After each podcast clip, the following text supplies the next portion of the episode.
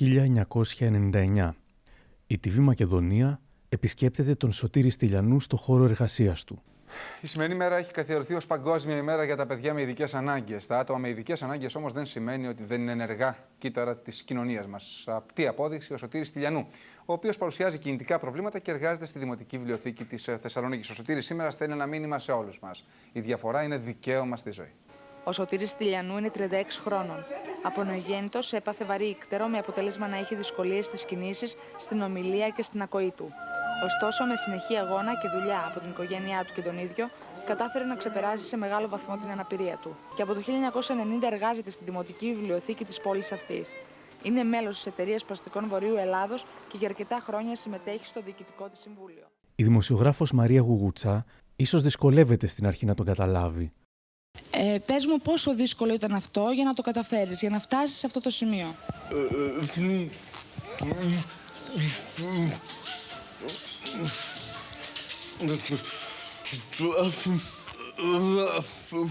Ήταν πάρα πολύ δύσκολο γιατί, Σωτήρη;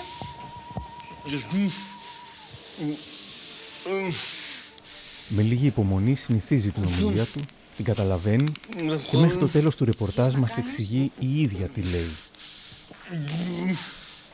Δύο. Ήταν πάρα πολύ δύσκολο, Σωτήρη, γιατί είχες να κάνεις δύο αγώνες.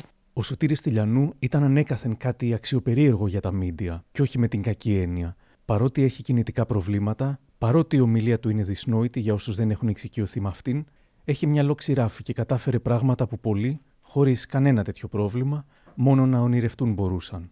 Έγινε συγγραφέας, πέρασε στο πανεπιστήμιο, σπούδασε όχι μία ή δύο, αλλά τρεις φορές σε διαφορετικές σχολές. Σε αντίθεση με τα περισσότερα άτομα με τέτοιου είδους αναπηρία, εργάστηκε κανονικά και ζει μια ζωή όσο γίνεται πιο γεμάτη. Είναι εξάδελφός μου και τον θαυμάζω. Ξέρω την ιστορία του από όταν ήμουν παιδάκι. Η ορατότητά του βοήθησε όχι μόνο εμένα, αλλά και ένα σωρό κόσμο. Πόσο σπάνιο ήταν τη δεκαετία του 80, δεν μιλάω καν για νωρίτερα, να βλέπει ο κόσμος κάποιον με αναπηρία στο δρόμο, πόσο μάλλον κάποιον σπαστικό και πόσο γενναίο ότι αποφάσισε να περπατήσει ανάμεσά μας. Και η οικογένειά του, πόσο υποστηρικτική και πρωτοποριακή. Οι γονείς του, κάποια χρόνια μετά τη γέννησή του, έγιναν από τα ιδρυτικά μέλη της εταιρείας Σπαστικών Βορείου Ελλάδος, που συνεχίζει και σήμερα το σπουδαίο έργο της. Δεν τον έκλεισαν σπίτι, δεν τον έκρυψαν, και μέσω των κομπιούτερ, ήταν το πρώτο άτομο που είδα να έχει και να χρησιμοποιεί στη δεκαετία του 80 υπολογιστή, κατάφερε αρχικά να δημιουργεί και έπειτα πιο μετά και χάρη στο ίντερνετ να επικοινωνεί, να ανοίγεται προς τον κόσμο.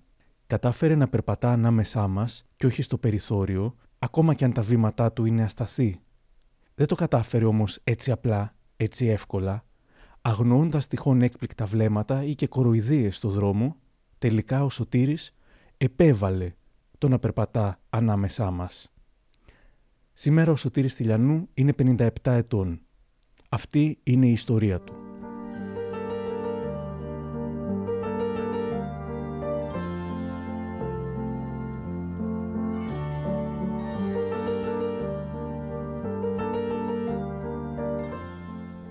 Είμαι ο Άρης Δημοκίδης και σας καλωσορίζω στα Μικροπράγματα, το podcast που κάθε φορά φιλοδοξεί να έχει κάτι ενδιαφέρον. Το σημερινό μας αφιέρωμα είναι εμπνευσμένο από τις δράσεις του Skip, που μας ζητά να δούμε πέρα από όσα μας χωρίζουν. Το μότο είναι Skip τους διαχωρισμούς. Α αφήσουμε τους διαχωρισμούς μόνο για το πλυντήριο. Με δύο σημαντικές πρωτοβουλίες. Το κοινωνικό πλυντήριο, με σταθερές δομές σε Θεσσαλονίκη και Αθήνα, και το πρόγραμμα Ρούχα χωρίς περιορισμούς για άτομα με κινητικές ανάγκες, για τα οποία η διαδικασία του καθημερινού ντυσίματος δεν είναι εύκολη, μηχανική και αυτονόητη. Το Skip εξασφαλίζει σε παιδιά που το χρειάζονται πρόσβαση σε ειδικά ρούχα που είναι προσαρμοσμένα και σχεδιασμένα στις δυνατότητές τους. Λαμβάνουν δηλαδή υπόψη τις ιδιαίτερες ανάγκες που έχει το σώμα ανθρώπων με κινητικές δυσκολίες. Την ευαισθησία της επιδερμίδας, τη δυσκολία να κουμπώσουν ένα κουμπί, να κλείσουν το φερμουάρ ή και να βάλουν ένα μανίκι. Με τα ρούχα χωρίς περιορισμούς βελτιώνεται η καθημερινότητά τους και ενισχύεται η αυτοπεποίθησή τους.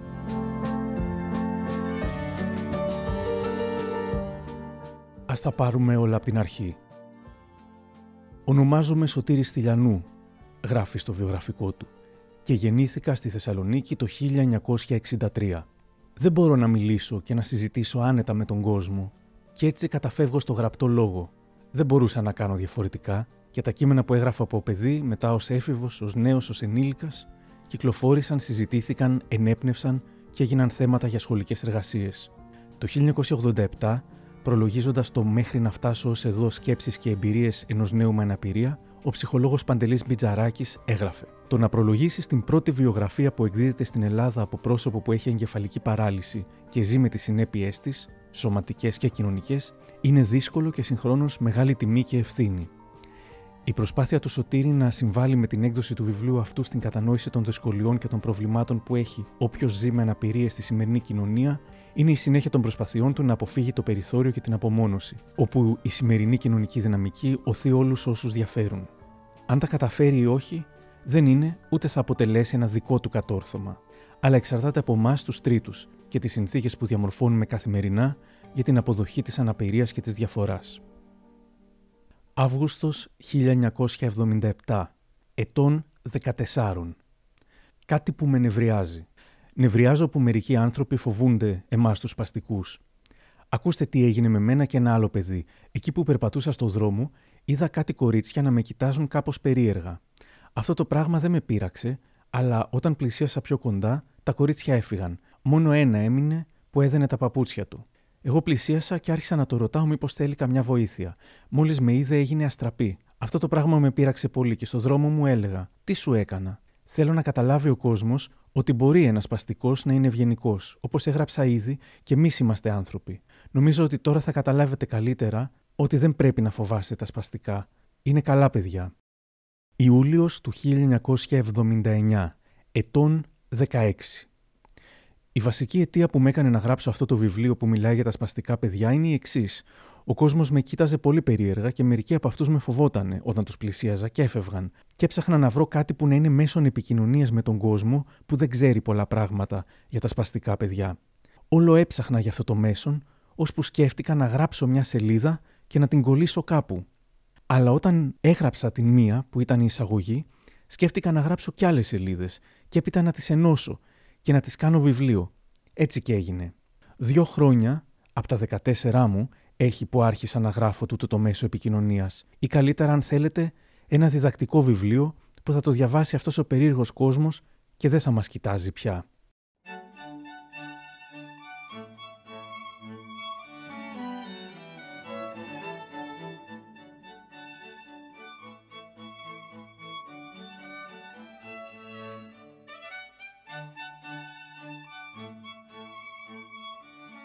Fast forward στο 2006, ετών 43.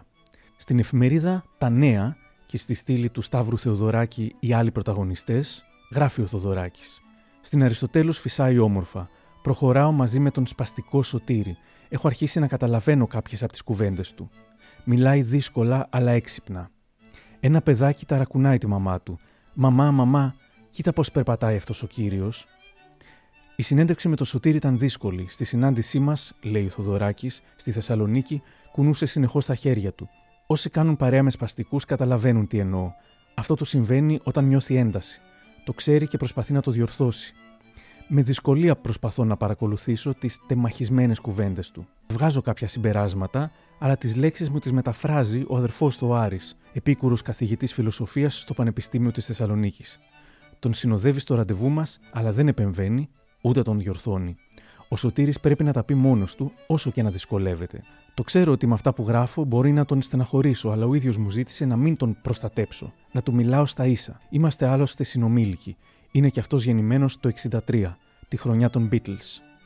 Μου αρέσει να βρίσκομαι ανάμεσα σε κόσμο, λέει τότε στον Θεοδωράκη ο Σωτήρης. Δεν θέλω να ασχολούμαι συνέχεια με τα δικά μου. Πώς θες να σου συμπεριφέρονται οι άνθρωποι, όσο πιο ανθρώπινα και πιο άνετα, όταν πηγαίνω σε μια δημόσια υπηρεσία, όλοι γκρινιάζουν που πήγα μόνος μου.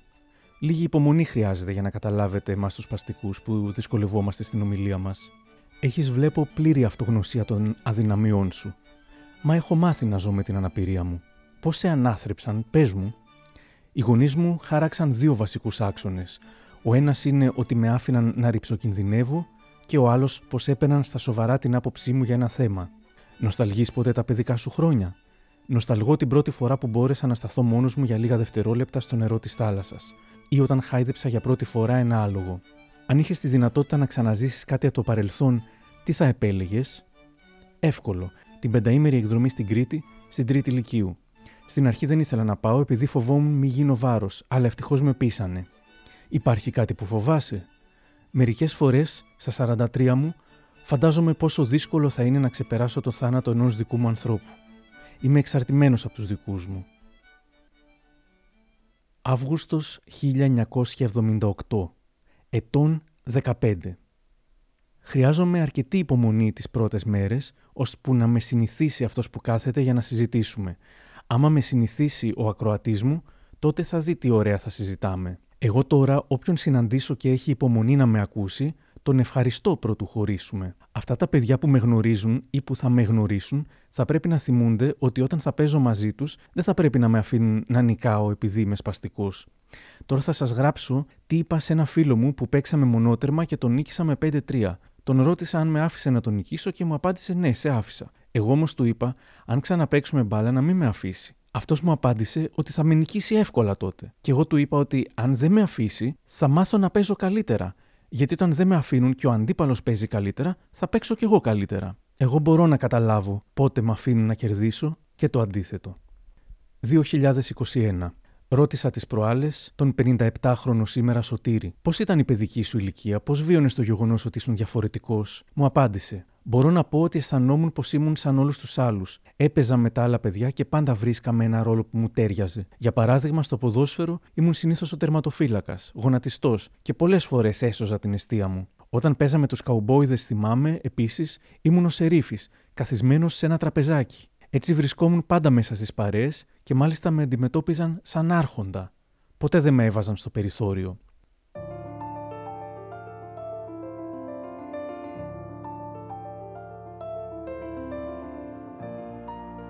Μάιος 1978 Ετών 14 Πολλές φορές υπάρχουν μερικοί άνθρωποι που είναι λίγο χαζοί επειδή με βάζουν τζάμπα. Αυτοί συνήθως είναι οι σπράκτορες από τα λεωφορεία και αυτοί που έχουν σινεμά. Με θεωρούν τελείως ανάπηρο και όταν μπω σε ένα λεωφορείο ή σε ένα κινηματογράφο δεν μου παίρνουν χρήματα. Αυτό το πράγμα είναι βολικό για μένα γιατί κάνω οικονομία και ευχαριστιέμαι λίγο επειδή μπήκα τζάμπα. Αλλά από την άλλη φοβάμαι ότι θα ζηλέψουν αυτοί που θα με δουν. Ίσως κάποιος να σκεφτεί γιατί αυτός να μην πληρώνει και εγώ να πληρώνω. Και από ζήλια μπορεί να μου κάνει κακό. Μια φορά ας με κεράσει κάποιος επειδή είμαστε φίλοι. Αλλά όχι κάθε φορά που με βλέπει να μην μου παίρνει λεφτά. Δεν είναι καθόλου σωστό. Είμαι ανάπηρος, αλλά δεν είμαι φτωχός. Οκτώβριος 1979 ετών 16. Τα σπαστικά παιδιά πρέπει να πηγαίνουν μαζί με τα κανονικά παιδιά. Το καλοκαίρι του 76 πήγα στη μεταμόρφωση Χαλκιδικής, όπου γνώρισα μια μικρή παρέα από αγόρια και παίζαμε μπάλα και άλλα παιχνίδια. Ένα χρόνο αργότερα που πήγα στον ίδιο τόπο, πάλι έπιασα μια πολύ μεγάλη παρέα. Μετά από αυτό το καλοκαίρι πήγα στο γυμνάσιο, όπου αντιμετώπισα κανονικά παιδιά. Σκεφτόμουν πως θα μπορούσαν να με περιφρονούν ή να με έχουν για κορόιδο. Ακόμα θα μπορούσαν να μην με αφήσουν να πάω μπροστά στα μαθήματά μου και το χειρότερο από όλα αυτά θα μπορούσαν να μην με είχαν φίλο. Ευτυχώς που όλα αυτά τα πράγματα δεν έγιναν. Τα παιδιά ήταν ήσυχα και στο κάτω-κάτω κι εγώ τους φέρθηκα πολύ καλά και χωρίς να έχω κανένα πρόβλημα. Όσα σπαστικά παιδιά μπορούν να τα βγάλουν πέρα, πρέπει να πάνε σε κανονικά σχολεία. Εάν φυσικά το θέλουν. Στο εξωτερικό υπάρχουν κτίρια στα οποία ζουν παιδιά με προβλήματα και χωρίς προβλήματα. Θέλω να τονίσω ότι είναι πολύ καλό πράγμα να ζουν σπαστικοί με κανονικούς, γιατί μόνον τότε μπορούν να καταλάβουν την αξία των σπαστικών ανθρώπων. Ελπίζω να γίνει και στην Ελλάδα ό,τι γίνεται και στο εξωτερικό. Τις επόμενες δεκαετίες, ο Σωτήρης θα έκανε ακόμα περισσότερο πράξη αυτό που έγραφε για το γυμνάσιο. Μετά το Λύκειο πήγε και στο Πανεπιστήμιο, ένας σπαστικός μαζί με τους κανονικούς φοιτητές, όχι μια φορά, αλλά τέσσερις. Τον ρωτάω σήμερα. Είσαι από τα ελάχιστα άτομα με προβλήματα στην ομιλία και την κίνηση που γνωρίζω που κατάφεραν να σπουδάσουν τόσο πολύ. Πώς ήταν η εμπειρία, Έχω τρία πτυχία, μου λέει. Βιβλιοθηκονομίας, νομικής και θεολογικής. Πήγα και για τέταρτο της αρχαιολογίας ιστορίας. Είχα περάσει τα μισά μαθήματα, επειδή όμως άρχισα να κουράζομαι πολύ, αναγκάστηκα να τα παρατήσω. Μόνο στη νομική και πιο συγκεκριμένα στο πρώτο έτος δυσκολεύτηκα αρκετά, αλλά μετά κατάφερα να τελειώσω όλα τα απαραίτητα μαθήματα μέσα σε 7 εξάμηνα και στο 8ο πήγαινα ως ακροατής, χωρίς να δίνω εξετάσεις. Πρέπει να ομολογήσω ότι είχα τη μεγάλη κατανόηση όλων των καθηγητών που έβλεπαν και επιβράβευαν περισσότερο την προσπάθειά μου.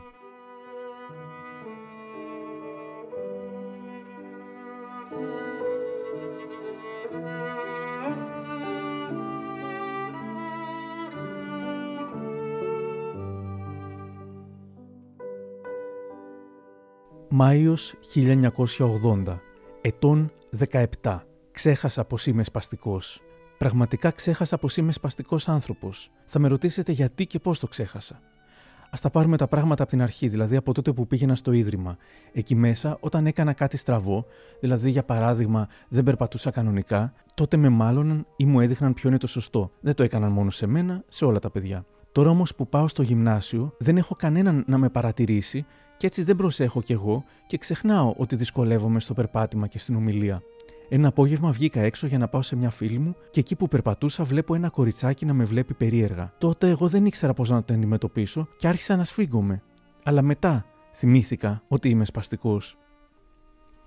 Αναρωτιέμαι σήμερα αν τότε, το 1980, μπορούσε να φανταστεί ποτέ ο Σωτήρης ότι θα ξεχνούσε ή σε ένα βαθμό θα ξεπερνούσε τις αντικειμενικές δυσκολίες και τελικά θα έβγαινε και στη σύνταξη ως κάποιος που εργάστηκε πετυχημένα για σχεδόν δύο δεκαετίες. Το Δεκέμβριο του 1988, στα 25 του, τα είχε προβλέψει όλα γράφοντας. Αρκετός κόσμος δεν μπορεί να δεχτεί πως και οι άνθρωποι με δυσκολίες της κοινή είναι ικανοί να εργάζονται. Όταν το ακούσουν από τους ίδιους, μένουν κυριολεκτικά με ανοιχτό το στόμα. Τον τελευταίο καιρό κάνω πρακτική άσκηση στη βιβλιοθήκη του Βαφοπούλιου του Δήμου Θεσσαλονίκης. Μια μέρα ήμουν σε καφετέρια και έπεινα κάτι. Όταν ήρθε η ώρα να φύγω, πήγα να πληρώσω σε μια κυρία στο ταμείο. Μου είπε πως μου το κερνούσε. Την ευχαρίστησα και τη ρώτησα γιατί. Η απάντηση που πήρα ήταν πως δεν μπορώ να δουλέψω ώστε να βγάζω λεφτά. Η δική μου απάντηση ήταν πως εργάζομαι και τελείωσα το πανεπιστήμιο. Τότε την είδα να μένει για ένα λεπτό με ανοιχτό το στόμα και τα μάτια της είχαν πάρει την έκφραση της απορίας, κυριολεκτικά. Δεν ήξερε τι να μου πει. Την ξαναρώτησα πόσο ήθελε και την πλήρωσα. Αυτό το γεγονός το περίμενα να μου συμβεί μια μέρα. Πολλοί άνθρωποι με βλέπουν στο δρόμο και μου ζητούν να αγοράσουν λαχεία. Τους απαντώ ότι δεν πουλάω. Αν με ρωτήσουν τι δουλειά κάνω, τους λέω και οι περισσότεροι αντιδρούν όπως η κυρία αυτή της καφετέριας. Από αυτά καταλαβαίνω πως οι γύρω μου δεν μπορούν να με δουν σαν κανονικό εργαζόμενο.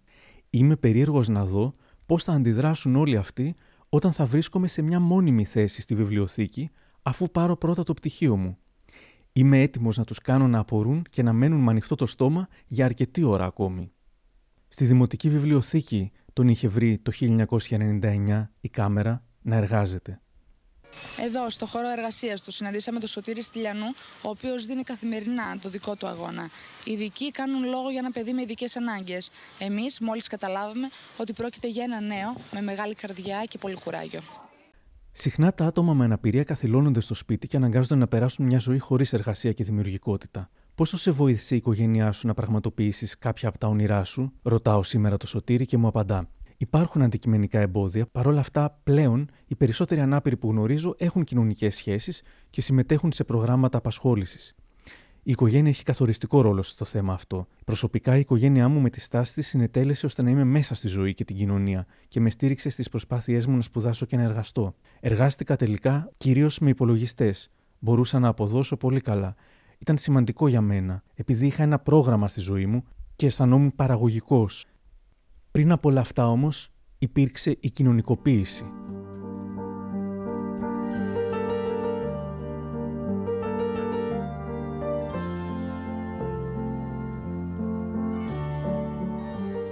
Δεκέμβριος του 1981, ετών 18. Στα βασιλικά που πάω σχολείο τώρα, έχω αποκτήσει φίλους και φίλες. Μία από αυτές τις φίλες μου, η Ειρήνη. Στην αρχή, όπως ήταν φυσικό, δεν μπορούσε να με καταλάβει. Αλλά να, βρήκαμε κάτι, έναν τρόπο που ήταν πολύ καλός και για μένα αλλά και για αυτήν. Τις λέξεις που μπλοκαριζόμουν τις έλεγα με τα γράμματα. Καμιά φορά ούτε και αυτά δεν μπορούσα να τα πω και αναγκάστηκε η Ειρήνη να γράψει το αλφάβητο σε ένα φύλλο χαρτιού και από εκεί μέσα της έδειχνα τα γράμματα από τις λέξεις που δυσκολευόμουν να πω. Και έτσι σιγά σιγά αισθανόμουν άνετα και λιγόστευαν οι λέξεις που δεν μπορούσε η φίλη μου να καταλάβει. Κάποτε πήγαμε σε ένα χορό και ενώ ήταν πολλοί κόσμος, δεν σκέφτηκε μήπως κουτσομπολεύουν την πράξη της να χορέψει μαζί μου. Μπορούσε να πει ο κόσμος, Για δες με ποιον χορεύει, κι όμως αυτήν δεν την ενδιαφέρε η γνώμη του κόσμου, επειδή ήθελε να χορεύει μαζί μου, αν και διαφέρω από τους άλλους. Μια φορά ανεβήκαμε στο λεωφορείο και καθίσαμε μαζί. Είδα μια κυρία που με κοίταζε και το είπα στην Ειρήνη και μου απάντησε ότι η κυρία έβλεπε και αυτήν. Τότε τη ρώτησα το γιατί και μου απάντησε ότι είμαστε παράξενο ζευγάρι. Αυτή ήταν η πραγματική απάντηση της Ειρήνης που μου έκανε πολύ μεγάλη εντύπωση. Στο τέλος πήραμε μια απόφαση. Να παρατήσουμε τη γυναίκα που μας κοίταζε. Πολλές φορές στο δρόμο μας κοιτάζουν, αλλά δεν μας νοιάζει. Δυστυχώς η κοινωνία μας είναι ακόμα πολύ σάπια. Γιατί να μην έχω το δικαίωμα να έχω μια φίλη;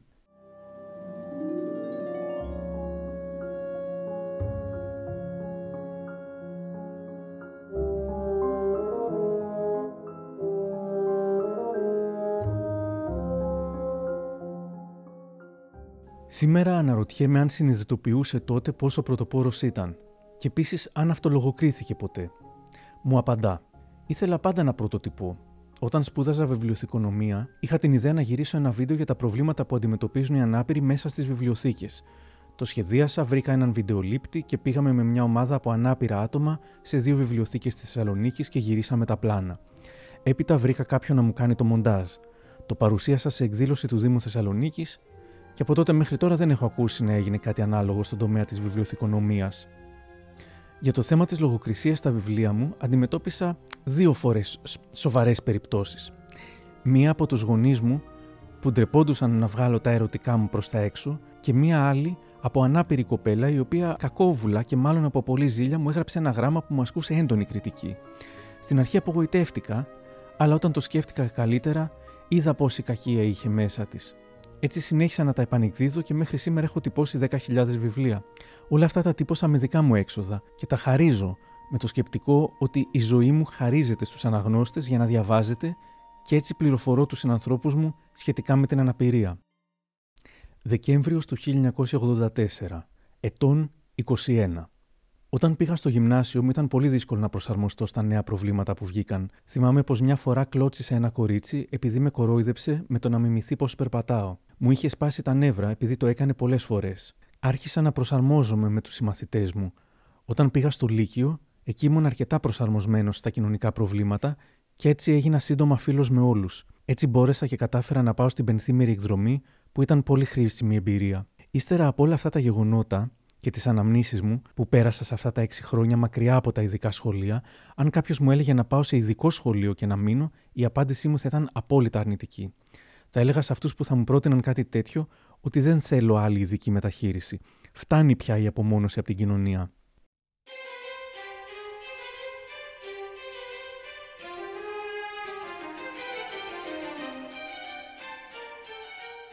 Το Δεκέμβριο του 2020 μιλώντας στο Thess Culture και τον Ευθύμιο Ιωαννίδη, δήλωσε: Δεν θεωρώ τον εαυτό μου ακτιβιστή, αλλά είμαι ένας ειρηνοποιός. Νομίζω ότι η δική μου δράση βασίζεται στη φιλανθρωπία και στην ταπείνωση. Φιλανθρωπία με την αρχική έννοια της λέξης, από το αρχαίο φιλό, ίσον αγαπώ και άνθρωπος, δηλαδή αληθινή αγάπη για τον άνθρωπο. Πιστεύω πως είμαι ένας ανθρώπινος, μικρός επαναστάτης, αλλά με ήπιους τρόπους. Του ζήτησα σήμερα να μου πει κάποια παραδείγματα σχετικά με το ότι δεν θεωρεί τον εαυτό του ακτιβιστή αλλά ειρηνοποιό. Θα σου πω ένα παράδειγμα. Όταν ήμουν μικρός, κάποια παιδιά με κορόιδευαν ή μιμούνταν τον σπαστικό τρόπο με τον οποίο περπατούσα και μιλούσα, θύμωνα και απορούσα. Μίλησα γι' αυτό στη μάνα μου. Εκείνη μου είπε πως ο τρόπος που περπατάω είναι κάπως περίεργο και αυτό τους παραξενεύει και ίσως τους φοβίζει. Όμως, αν τους χτυπάω, θα νομίζουν ότι είμαι τρελός. Αν αντίθετα μένω ήρεμος, θα καταλάβουν ότι είμαι σωστός και ίσως αργότερα να γίνουμε και φίλοι. Η νοοτροπία των δικών μου με βοήθησε γενικότερα να μπορώ να βλέπω και την πλευρά του άλλου. Πιστεύω πως εάν είχα συνέχεια απαιτήσεις από τους άλλους, θα ήμουν πολύ κακόμοιρος μέσα μου και πολύ κουραστικός και αντιπαθητικός για εκείνους. Με τα παραπάνω θέλω να πω ότι προσπαθώ να έχω ειρήνη και καλοσύνη μέσα μου και με αυτά να προσεγγίζω τους γύρω μου. Σεπτέμβριος του 1985, ετών 22. Κάθε χρόνο το Σεπτέμβριο στη συμπρωτεύουσα γεμίζει ο χώρος της Διεθνής Έκθεσης με χιλιάδες μηχανήματα. Δεν βλέπω όμως να υπάρχουν τεχνολογικά προϊόντα που βοηθούν εμάς τους ανάπηρους. Τι θα γίνει αν χρειαστεί να μείνω μόνος μου για αρκετές μέρες; Σκέφτομαι πως μου χρειάζεται να βρω κάποια εργαλεία ή μηχανήματα έτσι ώστε να μπορώ να κόβω ψωμί, ντομάτα, φρούτα μόνος μου, να τηγανίζω αυγά ή να καθαρίζω τα βρασμένα, να κουμπώνω κουμπιά και να κόβω τα νύχια μόνος μου. Έτσι θα μου ήταν χρήσιμο να υπάρχει ένα μέρος στην έκθεση της πόλης μου που να έχει τέτοια βοηθήματα για τα άτομα που έχουν δυσκολίες στις κινήσεις. Θεωρώ σημαντική αυτή την προβολή που επιθυμώ να γίνει, επειδή θα προβληματίσει τον κόσμο και ίσως να δοθεί το ερέθισμα για κάποια μονάδα κατασκευής παρόμοιων βοηθημάτων στον ελλαδικό χώρο. Ένα χρόνο μετά, το 1986, θα αποκτούσε τον πρώτο του υπολογιστή. Από τα 23 μου χρόνια χειρίζομαι υπολογιστή, μου λέει σήμερα. Άρχισα να χρησιμοποιώ ηλεκτρική γραφομηχανή όταν ήμουν 10. Ο υπολογιστής έχει γίνει απαραίτητος για μένα, δεδομένου ότι δεν μπορώ να γράψω με το χέρι. Πολλά πράγματα γύρω από τους ηλεκτρονικούς υπολογιστές τα ξέρω σε βάθος και τα αναλύω με έναν πρωτοποριακό τρόπο ως προς τον χειρισμό τους.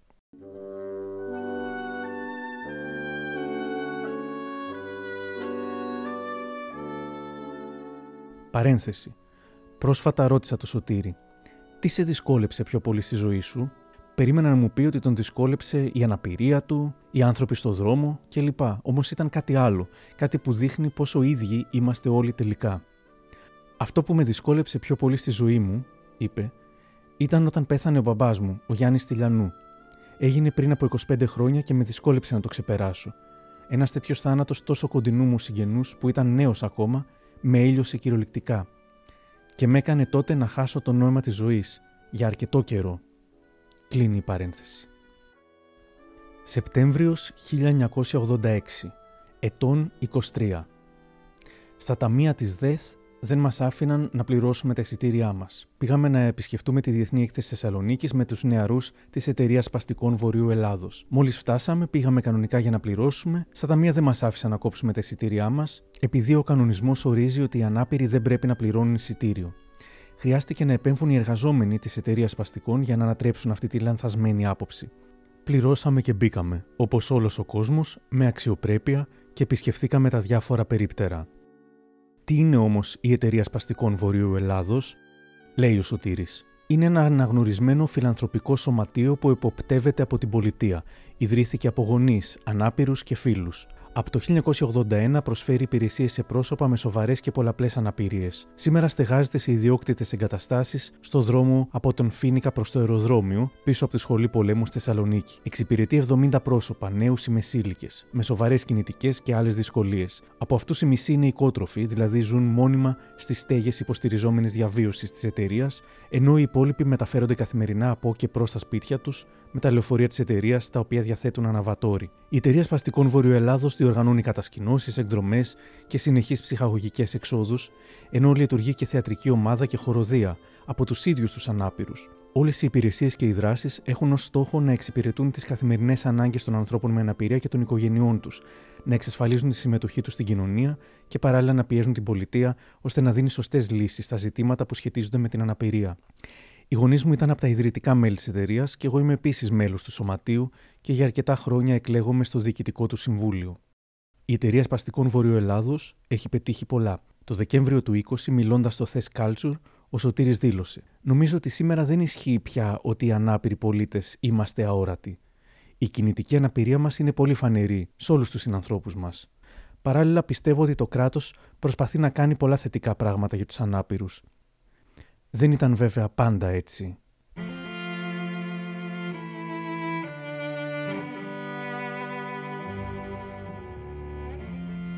Ιούλιος 1991, ετών 28.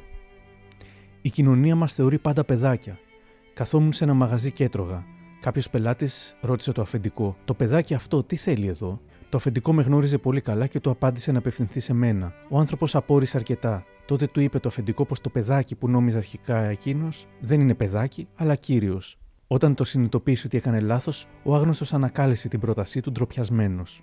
Είναι σίγουρο ότι τους ανθρώπους με αναπηρίες η κοινωνία θα μας θεωρεί πάντα για όλη μας τη ζωή παιδάκια. Για όνομα του Θεού, στα 30 μου, 40, 50, στα 60 μου θα είμαι παιδάκι για ορισμένους. Αυτή την νοοτροπία θέλω να σχολιάσω. Το ότι πολλοί άνθρωποι ακόμα και σήμερα με αποκαλούν παιδάκι ή οι άλλοι με φωνάζουν μόνο σωτηράκι. Η κοινωνία μας δεν θα δεχτεί εύκολα πως και οι ανάπηροι φεύγουν από την παιδική ηλικία. Γίνονται ενήλικες και μετά γερνούν. Όπως όλοι μας. Όπως λοιπόν όλοι θέλουν το σεβασμό και τη συμπεριφορά ανάλογα με την ηλικία τους, έτσι επιθυμώ να αρχίσουν οι συνάνθρωποι μου να δείχνουν τα ίδια και σε μένα. Μάιος 1992, ετών 29. Άρχισα να ντύνομαι πολύ καλά, σχεδόν επίσημα. Κύριος πια. Κοντεύω να γίνω 30 χρονών και γι' αυτό άρχισα να προσέχω πολύ τον τελευταίο καιρό τον ντύσιμό μου. Με γραβάτα και καλά ρούχα κυκλοφορώ καθημερινά. Αισθάνομαι πως με αυτόν τον τρόπο κρατάω τους γύρω μου σε μια σωστή απόσταση. Αυτή μου φαίνεται ολοένα και πιο αισθητή. Μπορεί αυτό να μην φαίνεται ότι έχει μεγάλη σημασία για τους φίλους μου, σκέφτομαι όμως τον υπόλοιπο κόσμο και έχω την απέτηση, ακόμα και με τον ντύσιμό μου, να μην εκδηλώνει την κακώς εννοούμενη συμπόνια του, αλλά να με βλέπει με τον ανάλογο σεβασμό. Τις δεκαετίες που ακολούθησαν, ο Σωτήρης τα κατάφερε. Όλο και περισσότεροι άνθρωποι τον είδαν με σεβασμό αλλά όχι μόνο ή όχι τόσο λόγω του σοβαρού ντυσίματός του, αλλά λόγω της προσωπικότητάς του. Σωτήρη, του λέω σήμερα, με την πολιτική θα ήθελες να ασχοληθείς. Αυτό το θέμα ήταν και είναι πάντα στο μυαλό μου, απαντά. Αν μου δοθεί η ευκαιρία, Θα το συζητήσω πρώτα πολύ με τους υπεύθυνους που θα ζητήσουν να τους βοηθήσω στα θέματα που κατέχω καλά. Και μόνο αν αισθανθώ ότι δεν κινούνται με κομματικές βλέψεις, αλλά προς το γενικότερο συμφέρον, τότε μπορεί να την δω θετικά την οποιαδήποτε πρόταση. Επειδή γενικά θέλω να σκέφτομαι και να αποφασίζω τελείως αυτόνομος και στα πολιτικά θέματα. Έτσι νομίζω ότι δεν θα δεχτώ να μου κάνουν κουμάντο οι τρίτοι στα θέματα που γνωρίζω καλά. Για το θέμα του γάμου θα ήθελες να μας μιλήσεις; Είχα πολλές ελπίδες ότι θα δημιουργήσω οικογένεια. Και θα το ήθελα ακόμα, εφόσον βρεθεί μια σύζυγος. Δεν έχω χάσει τελείως τις ελπίδες μου.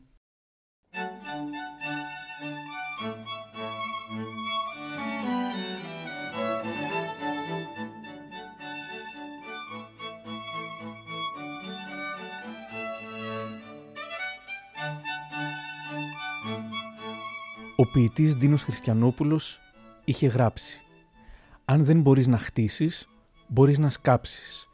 Αν δεν μπορείς να γίνεις, μπορείς να είσαι. Σχολιάζει ο Σωτήρης. Πολλοί άνθρωποι πιστεύουν πως οι ανάπηροι πρέπει να μένουν στο σπίτι τους μακριά από κάθε κοινωνικό συμβάν. Δηλώνω κατηγορηματικά πως διαφωνώ ριζικά. Προσωπικά το γεγονός ότι είμαι ανάπηρος δεν με κάνει να ντρέπομαι καθόλου.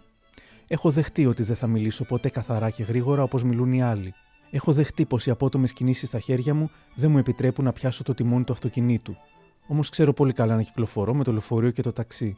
Για μένα έχει μεγάλη σημασία που είμαι ανάπηρος κι όμως μπορώ να ζω ανάμεσα στους άλλους. Έτσι, καθημερινά κερδίζω με αυτή τη συναναστροφή μου. Όμως με τη σειρά μου προσφέρω κι εγώ αρκετά. Οι περισσότεροι που δεν με έχουν ζήσει από κοντά, ίσως την αναπηρία μου να τη λογαριάζουν ατυχία, επειδή ένα λάθος του γιατρού με έκανε σπαστικό. Αν όμως κάποτε συναντούσα αυτό το γιατρό, ίσως τελικά θα ήθελα να τον ευχαριστήσω που με άφησε και έγινα έτσι. Σκέφτομαι πως αν και είμαι ανάπηρος, τελικά κατάφερα να ζω πολύ ευτυχισμένα. Αυτό για μένα είναι ένα μεγάλο πλεονέκτημα τη στιγμή που πολλοί που δεν έχουν τις δικές μου δυσκολίες νιώθουν δυστυχισμένοι. Λέω λοιπόν από μέσα μου πολλές φορές πόσα πράγματα κατάφερα αν και είμαι ανάπηρος. Αυτό θέλω να το πω και να το ξαναπώ για να το νιώσουν όλοι και θα το κάνω από εδώ και μπρος. Το σύνθημά μου είναι ανάπηρος και λοιπόν κλείνουμε το podcast με μια φράση από τη βιβλιοπαρουσίαση του «Μέχρι να φτάσω ως εδώ» στο περιοδικό Εντευκτήριο, αριθμός 3, τον Ιούνιο του 1988. Ο σπουδαίος σαλονικιός λογοτέχνης Τόλης Καζαντζής έγραφε «Προσωπικά πιστεύω πως ανάπηρος σήμερα είναι ο άνθρωπος που για ατομικούς ή κοινωνικούς λόγους δεν έταξε σκοπούς στη ζωή του. Αυτός που δεν έχει ούτε μια ηθάκη, ο Σωτήρης Τηλιανού όμως αποδεικνύει με το βιβλίο του πως έχει, αντίθετα, πολλές ηθάκες και πως έχει φτάσει σε πολλές, ενώ έχει ήδη βγει στον πηγεμό για τις υπόλοιπες.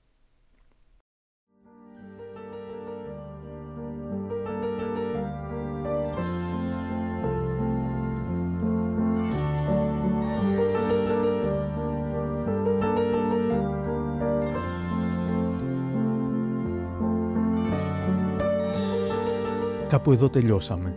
Το σημερινό αφιέρωμα ήταν εμπνευσμένο από τις σημαντικές πρωτοβουλίες του SKIP που κάνουν skip στους διαχωρισμούς, είτε με το κοινωνικό πλυντήριο ή με το πρόγραμμα Ρούχα χωρίς περιορισμούς. Σας ευχαριστώ που μας ακούσατε. Γεια σας.